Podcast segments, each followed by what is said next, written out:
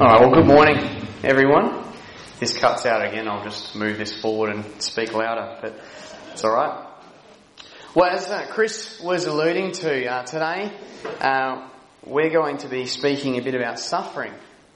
And um, the, existence, the existence of suffering, it touches us all in one way or another. And uh, over the next two weeks, we are going to spend some time thinking about the issue of suffering uh, from two different angles. Uh, many questions are raised uh, regarding this matter, and the most uh, prominent, the one that we hear uh, a lot uh, around the place, is why do bad things happen to good people? And we'll address this more fully next week. but this morning, I want to tackle the flip side uh, of that question, which can be just as perplexing, if not more so. Uh, that question is, why do good things happen to bad people? That's a, a very perplexing question. Uh, most especially for Christians, why do people who do not trust in God, who perhaps even deride God, uh, why do some of their lives seem trouble free? Or even blessed at times. Especially when faithful Christians, uh, those seeking to serve the Lord, those uh, seeking to live godly lives, uh, sometimes suffer greatly. There can be tremendous temptation uh, to envy the lives of those people and to think that the believer has hitched his carriage up behind the wrong train. I mean, who among us has never looked with envy at the prosperity and the blessing uh, that others seem to be experiencing. It's a real danger um, for believers, for God's people. In recent weeks and uh, months, we've spent a great deal of time working through the standards of godliness in the church, uh, found in Titus chapter 2. Uh, but why? Why on earth should we spend time looking at standards of godliness for God's people when, when those who are not trusting in God whatsoever seem to have very blessed lives indeed. Why should we seek to honour Christ in the way we live when, when those who don't honour Christ seem blessed for their troubles? So it's a real danger for us as believers to look upon others and think, are we in the right line here? When the 73rd Psalm this matter is addressed with great clarity and honesty. Asaph, uh, the writer, he shares his experience of almost, almost um, walking away from the faith because he saw the prosperity of the wicked. And he bares his soul to us in this psalm. He shares his most tragic thoughts, uh, but he does so because God saved him from the brink. God kept him from falling, and Asaph shares that we might learn from his experience that we might never doubt the goodness of God to his people. This psalm is immensely rich and, and very full in the truths that it, it brings about. Uh, the great British uh, expository preacher of the 20th century, Dr. Martyn Lloyd-Jones, he once spent 11, count them, 11 consecutive Sundays preaching verse by verse through this psalm. And so that tells you something of the depth uh, of these words. Uh, he uh, uh, put all that together in this, this book called Faith on trial, and I highly recommend uh, getting yourself a copy. It's still available. Um, you know, we wouldn't we wouldn't agree with everything Dr. Martyn Lloyd-Jones uh, preached, uh, particularly his teaching on the baptism of the Holy Spirit, uh, but we highly recommend him otherwise because he was a staunch defender and proclaimer of God's truth. And uh, if, if this is a subject that uh, really hits home for you at this time, uh, then I encourage you to get a copy of, of his book, Faith on Trial, and just soak in the truths that he draws out from God's Word. I pray that as we address uh, this issue of suffering over the next two weeks, uh, that your hearts would be encouraged and that you would come to a deeper trust in the Lord and in His promises. So please uh, open your Bibles uh, to Psalm 73 if you haven't done so already. And we're going to begin by reading this passage together.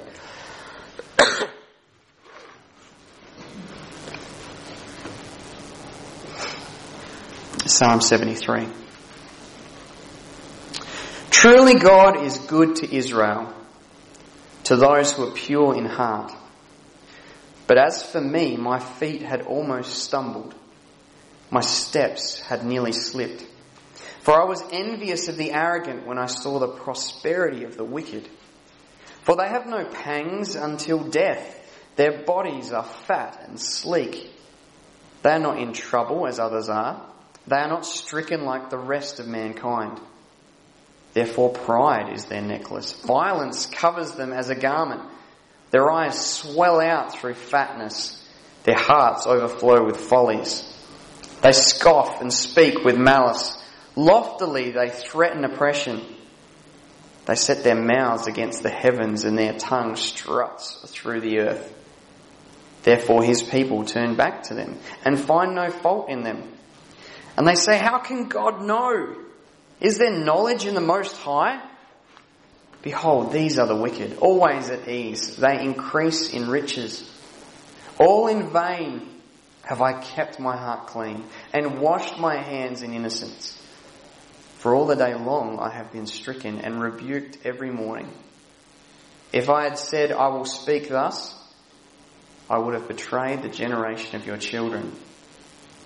But when I thought how to understand this, it seemed to me a wearisome task until I went into the sanctuary of God. Then I discerned their end. Truly, you set them in slippery places. You make them fall to ruin. How they are destroyed in a moment, swept away utterly by terrors. Like a dream when one awakes. O oh Lord, when you rouse yourself, you despise them as phantoms when my soul was embittered, when I was pricked in heart, I was brutish and ignorant. I was like a beast toward you. Nevertheless, I am continually with you. You hold my right hand. You guide me with your counsel. And afterwards, you will receive me to glory. Whom have I in heaven but you? And there is nothing on earth that I desire besides you. My flesh and my heart may fail, but God is the strength of my heart and my portion forever.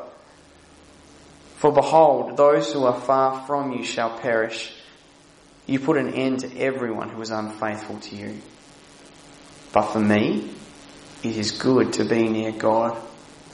I have made the Lord God my refuge, that I may tell of all your works. Well, this passage clearly breaks down into two sections. In the, in the first half, we see the deception of God's people. And then there's this, this clear turning point when he enters the sanctuary of God and everything changes. And the second half speaks of the deliverance of God's people. And so what leads Asaph out of deception and into deliverance? And so keeping those broad sections in mind, uh, we're going to go verse by verse under, under 10 simple headings that will help, help us trace the psalmist's story.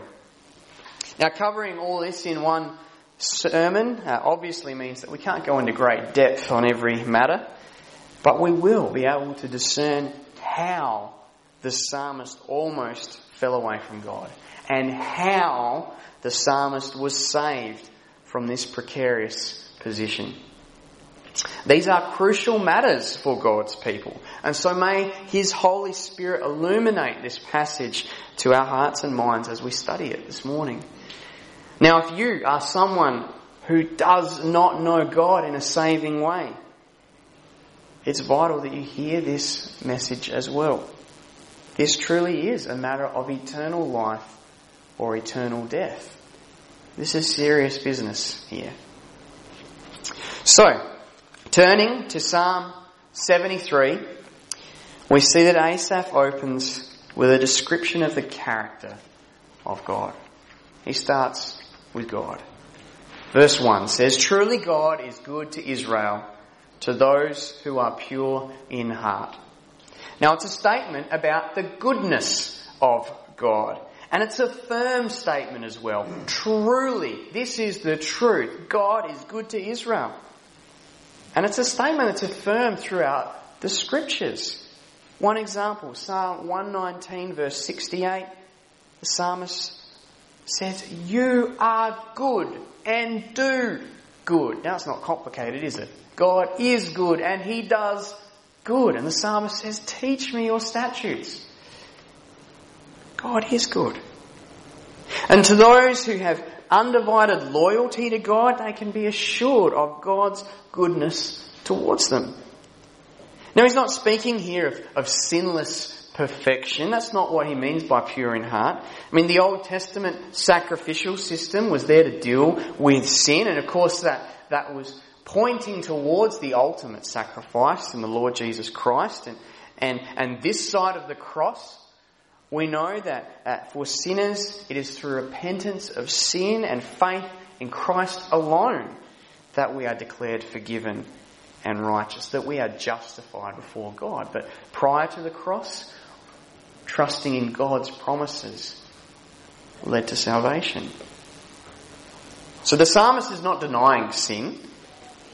Uh, those who are pure in heart are those who, by God's grace, seek to be loyal and devoted to Him, to seek to live in godliness, to live a life that pleases God. Yet, for Asaph, this is not merely a statement of fact, right? This is a statement of experience. Uh, this psalm is his story. He, he knew this to be true about God. But then he was tempted not to believe it was true. And then he's brought to this assurance of the truth of God's goodness. And so he states his conclusion at the beginning. And then he goes on to explain how he came to that firm conclusion. And so there is a confession of sin in verses 2 to 3. In verse 1 he begins, Truly God is good to Israel, to those who are pure in heart. Yes, that is the truth. But, as for me, my feet almost stumbled, my steps nearly slipped. Why? What was the reason for that? For I was envious of the arrogant when I saw the prosperity of the wicked. You see, Asaph was a godly man, but his eyes, they started to wander. He, he trusted in God's goodness to his people, and yet he couldn't help but notice on the corner, what are these people doing over here? He couldn't help but see the prosperity of the wicked. Now, who are the wicked? Those who do not trust in God. And we were all in this category at one point before the grace of God touched our lives and enabled us uh, to call out for mercy, to, to call out to Jesus Christ. And yet Asaph couldn't help but notice that those who had not trusted in the Lord, uh, they were nevertheless experiencing great blessing. They were healthy. They were wealthy. And what a temptation that was to Asaph. What a temptation that is for all of us. Now Asaph did not fully succumb. He didn't fully abandon God. He said that he had almost stumbled. He'd not acted upon his thoughts, but here he is confessing what's going on in his thoughts. He'd given room for the temptation to grow. He'd encouraged the temptation by, by thinking about it, by replaying it over and over in his mind. And so instead of dismissing it, he dwelt on it. And he almost stumbled. So what was the cause of envy? Well, we see that explained in verses 4 to 9. Verse 4 says, They have no pangs until death. Their bodies are fat and sleek. And so Asaph perceives that these people have, have great health. They are thriving. They've got no struggles. Now, surely that's not fully the case, but the grass is always greener on another hill, isn't it? We look at, at Hollywood and we think of the lives uh, and the blessing and the wonder of what it is uh, to be a movie star. Um, but how many of these Hollywood lifestyles are followed by Hollywood divorces and Hollywood drug habits and Hollywood depressions and Hollywood destructions?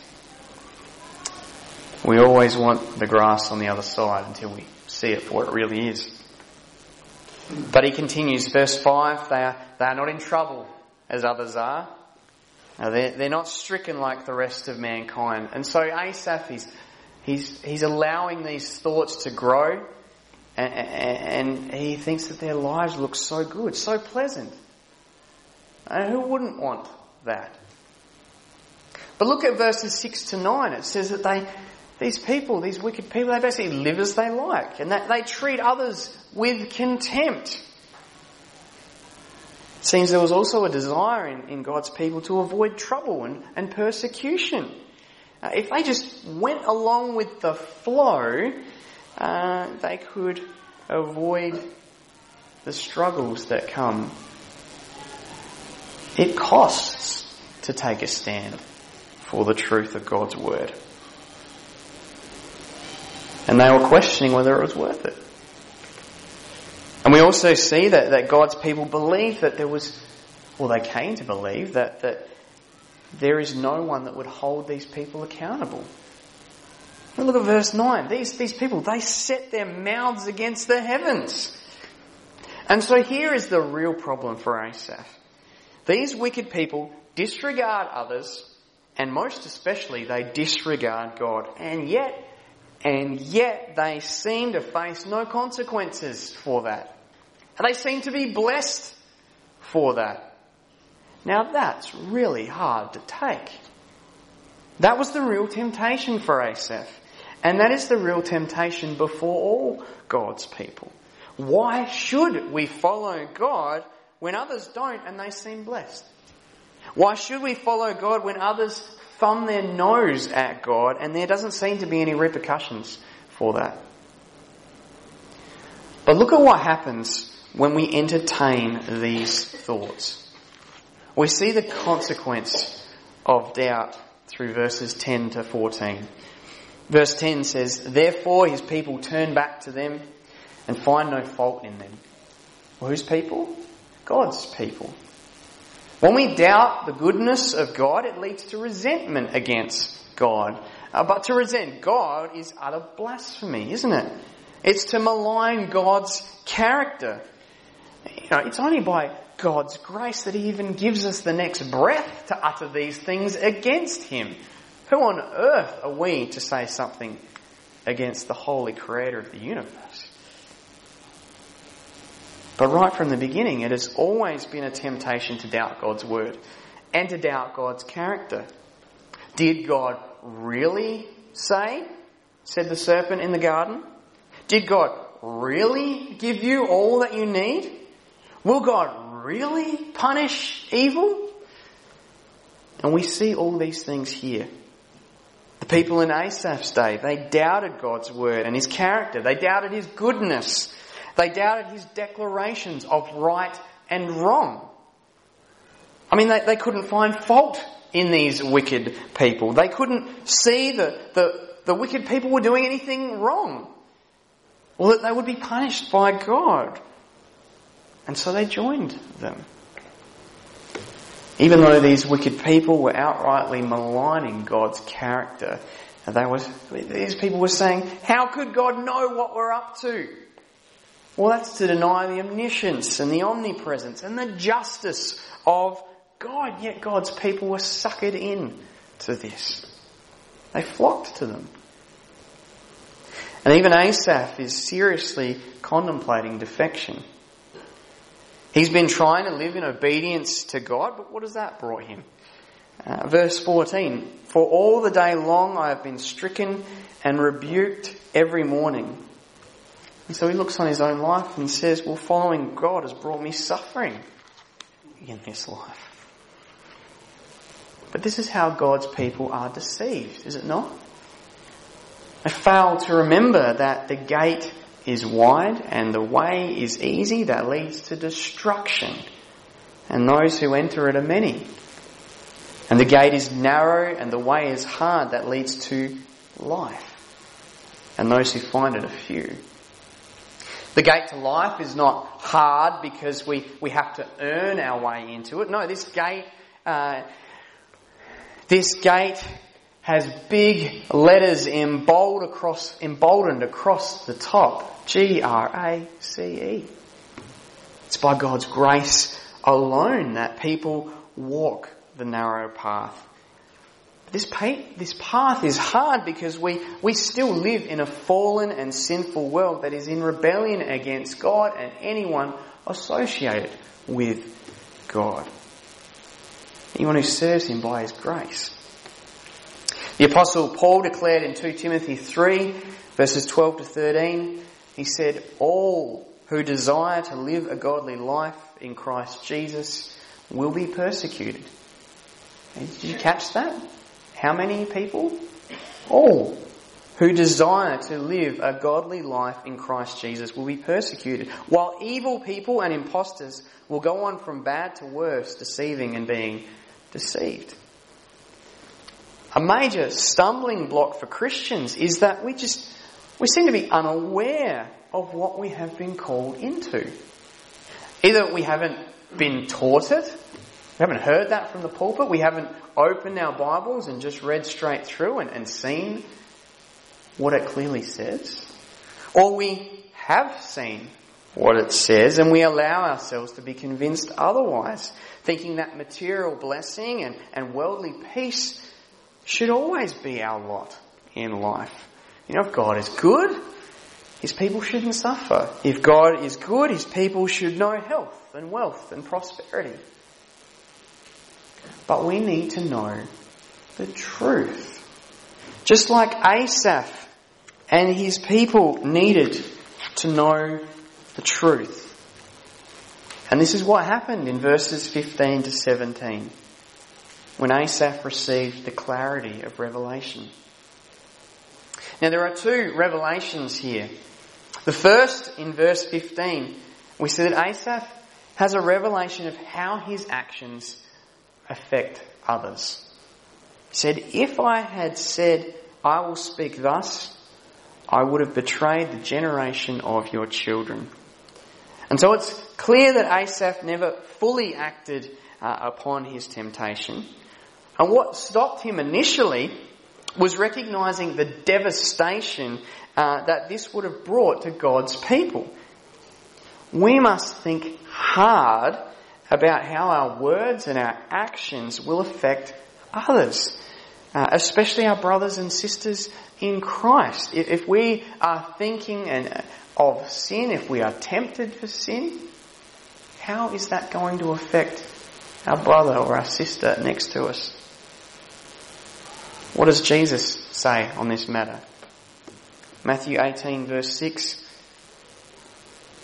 Whoever causes one of these little ones, speaking of disciples, whoever causes one of these little ones to be, who believe in me to sin, it would be better for him to have a great millstone fastened around his neck and to be drowned in the depth of the sea. And Jesus was pretty clear on that.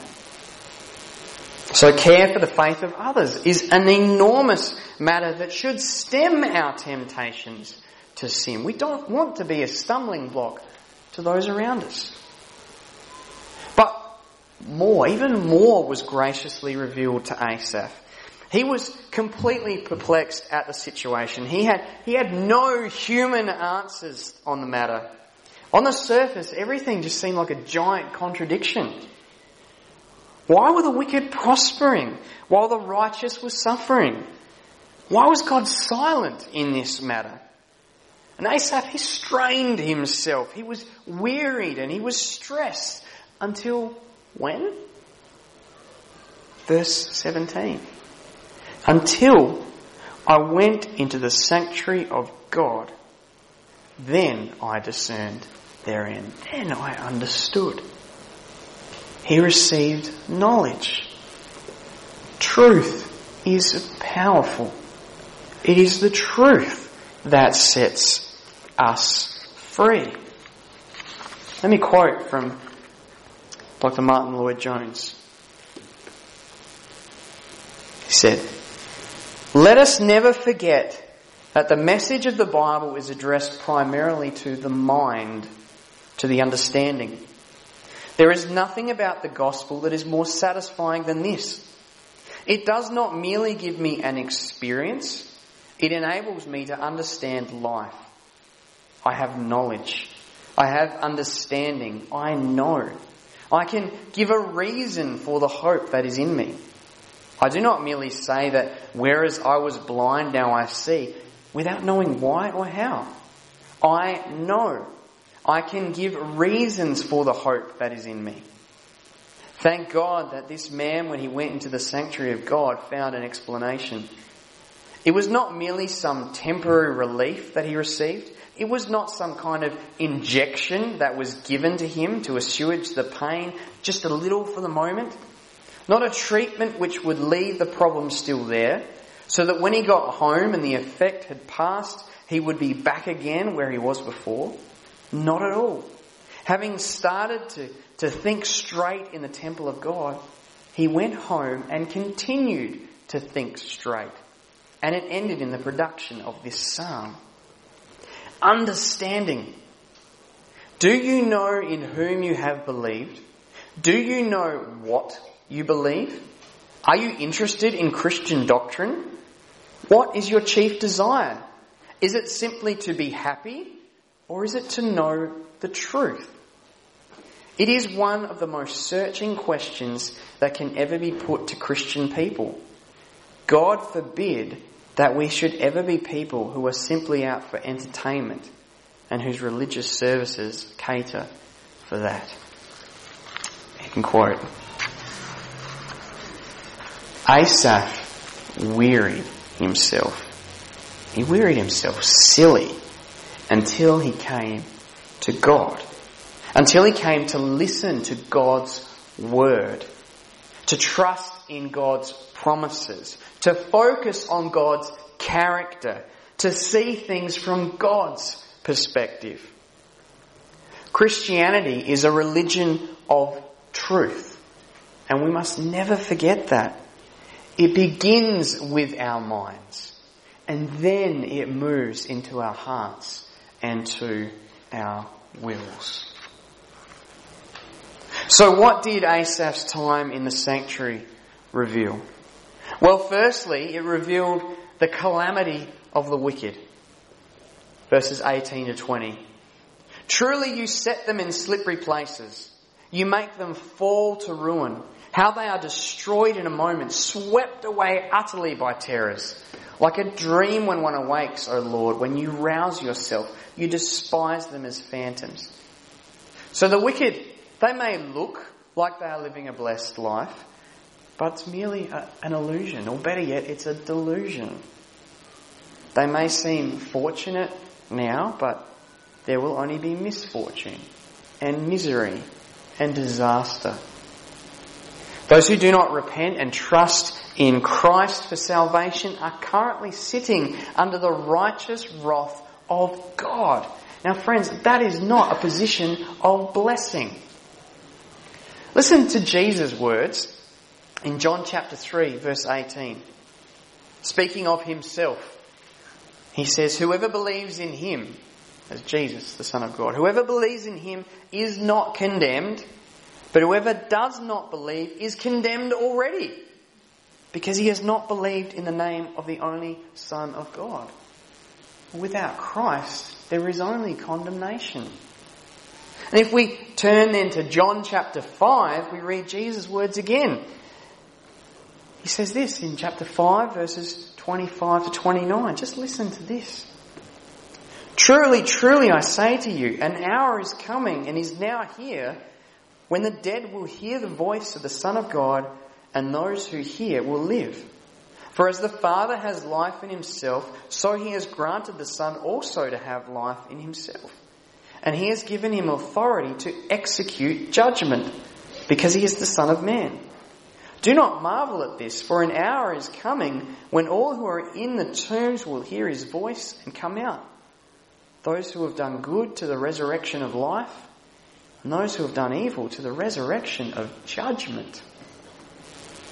And the final judgment is shown in Revelation 20, where we read in verse 15, And if anyone's name was not found written in the book of life, he was thrown into the lake of fire. And this lake of fire will not end. Back in verse 10, we read about the devil and the beast and the false prophet who were also thrown into the lake of fire. And it says this of their suffering. And they will be tormented day and night forever and ever. This is the fate of the wicked for anyone who does not turn to Christ. And so the wicked may seem blessed, they may seem unaccountable, but that is truly not the case. Now understanding things from God's perspective also brings about for Asaph the, the critique of self.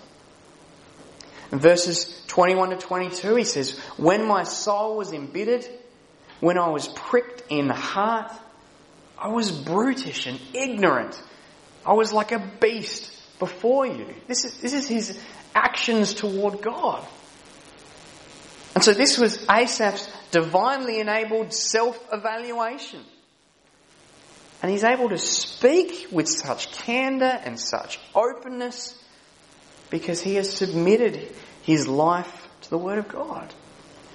And it's shone a light to expose the darkness within. It has cut him to the core. We know that passage well in Hebrews 4 verse 12 which says the Word of God is living and active, sharper than any two-edged sword, piercing to the division of soul and spirit, of joints and marrow, and discerning the thoughts and intentions of the heart. This is what the Word of God does.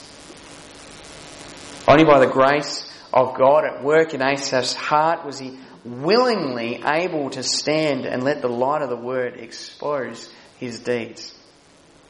Without God's grace, we desire only uh, to run back into the shadows and to remain hidden. And God's gracious word frees us from our sins and leads us into godliness. The Christian is called to routinely examine their lives before the light of the Word. 2 Corinthians 13 verse 5, Paul, Paul says to the Christian church, examine yourselves to see whether you are in the faith. Test yourselves. There is a call for continued evaluation to look at our lives in light of the Word. And so God revealed Asaph's condition to him. And his repentance showed that he indeed truly belonged to God. And so God revealed to Asaph uh, something about the wicked, something about Asaph, but he also revealed something about himself. And in verses 23 to 24, we see the constancy of God. See, Asaph, he had just spoken of his own character, how he was brutish and ignorant before God. But then he, he states these incredible hope filled words. Nevertheless, is there a more beautiful word in this context? It was Martyn Lloyd-Jones who said, thank God for the buts in the Bible. Nevertheless. Asaph was acting like a, a beast, but then nevertheless, despite Asaph's actions, God has remained faithful. Nevertheless, I am continually with you, not because of his own work. You hold my right hand, he says to God. You guide me with your counsel, and afterward, you will receive me to glory. It's all about God's work here. This is the constancy of God. Asaph had almost stumbled, but God was holding his hand. God was guiding him. God was keeping him. God had remained faithful and kept his child from falling away. We can, we must trust in God's promises that he will bring his elect to final glory. Listen to these passages of encouraging truth. In Philippians 1 verse 6, the apostle Paul says, And I'm sure of this, that he who began a good work in you will bring it to completion at the day of Jesus Christ. And then Jesus, in John 6 verse 39, Jesus, our Lord, says this, And this is the will of him who sent me, that I shall lose nothing of all that he has given me, but raise it up on the last day. True believers may sin and we may sin badly, but God will bring them to repentance and keep them persevering in the faith until they are brought into glory, not because of their own constancy, but because of His. All this glorious revelation leads Asaph to just burst out in song. And so in verses 25 to 26, we see the chorus of the redeemed, those who've been saved out of slavery to sin. Here is their song. Whom have I in heaven but you? And there is nothing on earth that I desire besides you. My flesh and my heart may fail, but God is the strength of my heart and my portion forever. Do not these words just make your, your spirit rise and soar? This is the utterance of a man who has been brought to complete dependence on the Lord. A man who knows that the Lord is reliable. A man who knows that the Lord is completely trustworthy. This kind of dependence uh, reflects the prayer that Christ taught his disciples. This reflects also the words of Christ when he declared from Matthew 6, verse 31. Said, Therefore do not be anxious saying, What shall we eat? Or what shall we drink? Or what shall we wear? For the Gentiles seek after all these things, and your heavenly Father knows that you need them all. But seek first his kingdom and his righteousness, and all these things will be added to you. See, Asaph came to see that God was his greatest need. And that if he sought God first, then God would supply whatever else in his goodness and wisdom he knew Asaph needed. And even if Asaph's life was taken away, he knew that if he sought God, then he would still have all that he needed. For God was his portion forever. This is the chorus of the redeemed. It is the song that all believers can sing mightily and joyfully. With that in mind, we come to the conclusion of the enlightened. This is, this is the summary statement that the man of God was able to lay out after God had revealed the truth. And what a blessing for us that we live in a time when God's word has truly and sufficiently been laid out for us in the 66 books of the Bible. You know, we don't live in a time anymore when God speaks directly to certain individuals only. But He speaks to all who would listen in the words of Scripture. Every single word. Asaph's conclusion is, is in two parts. Beginning in verse 27, he says, For behold, those who are far from you shall perish. You put an end to everyone who is unfaithful to you. And so it's a clear message to believers not to be enticed by the prosperity of the wicked. It will not last. These people will perish for all eternity under the righteous judgment of God. But let me say, for those who are here today who do not trust in the Lord, and only you can know that, the Bible is clear. God is clear what awaits you. If you do not repent and turn to Christ, you will face the wrath of God for eternity. But there is good news. You do not have to experience this. Christ has paid the penalty for all who would trust in Him. And hear Jesus' words in John 6 verse 40, he says, For this is the will of my Father, that everyone who looks on the Son and believes in Him should have eternal life, and I will raise him up at the last day. And so turn to Jesus. Trust in Jesus because in Him and Him alone is there forgiveness and is there life. Please do not let this good news pass you by. The second part of the conclusion is found in verse 28. Asaph declares, But for me, it is good to be near God. I have made the Lord God my refuge, that I may tell of all your works. As opposed to those who live in rebellion to God, Asaph has concluded that being in God's presence is a good thing. It is a blessed thing. Better is one day in your house than thousands elsewhere. And how true that is. Man was made for relationship with God, but sin destroyed that. And through God's grace fulfilled in the person and work of the Lord Jesus Christ, sinners can be reconciled to holy God and experience eternal life, real life with Him. Asaph knows God as his refuge, as his safety, and we would do well to follow his lead. Let us not make the same mistakes. Let's not fall into the same temptations. But let's wisely learn from Asaph's experience, securing ourselves to God right from the start.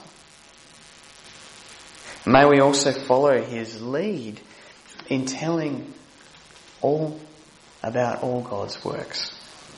Telling all about the goodness of God telling all about the faithfulness of God, telling all about the righteousness of God, telling all about the constancy of God, so that we may evangelize the lost, so that we might edify the church, and through all exalt the triune God. For truly God is good to Israel, to those who are pure in heart. Amen to that. Let's pray.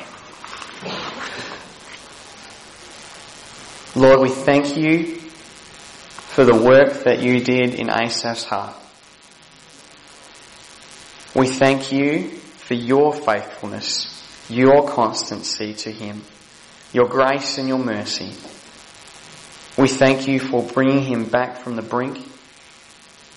We thank you for opening his mind and his heart to your truth. Father, we thank you for leading him to write these words for us. These inspired words by the power of your Spirit. If we are struggling with this, if anybody is struggling with this at the moment where we seek to, to look at the world and wonder why, either through looking at the blessing of uh, that is experienced by those who, who do not trust in you, or by merely seeking to avoid the persecution that those who do not trust in you mete out to your people. Father, help us by the power of your Spirit to understand the truth of this passage. That you are sovereign and you will bring all things to your purposes. There will be accountability. But Father, we thank you that there is good news. That it is good to be near you. So we pray that you would help us to tell of all your works to all around. So that those who do not know you may come to know the joy and the hope and the life that is found in trusting in your promises. Your promises which are fulfilled through your Son Jesus. In his name we pray. Amen.